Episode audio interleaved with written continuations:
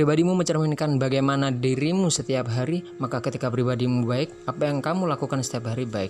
Tapi sebaliknya ketika buruk, apa yang kamu lakukan setiap hari buruk. Bersama kami, bangun pribadimu menjadi lebih baik.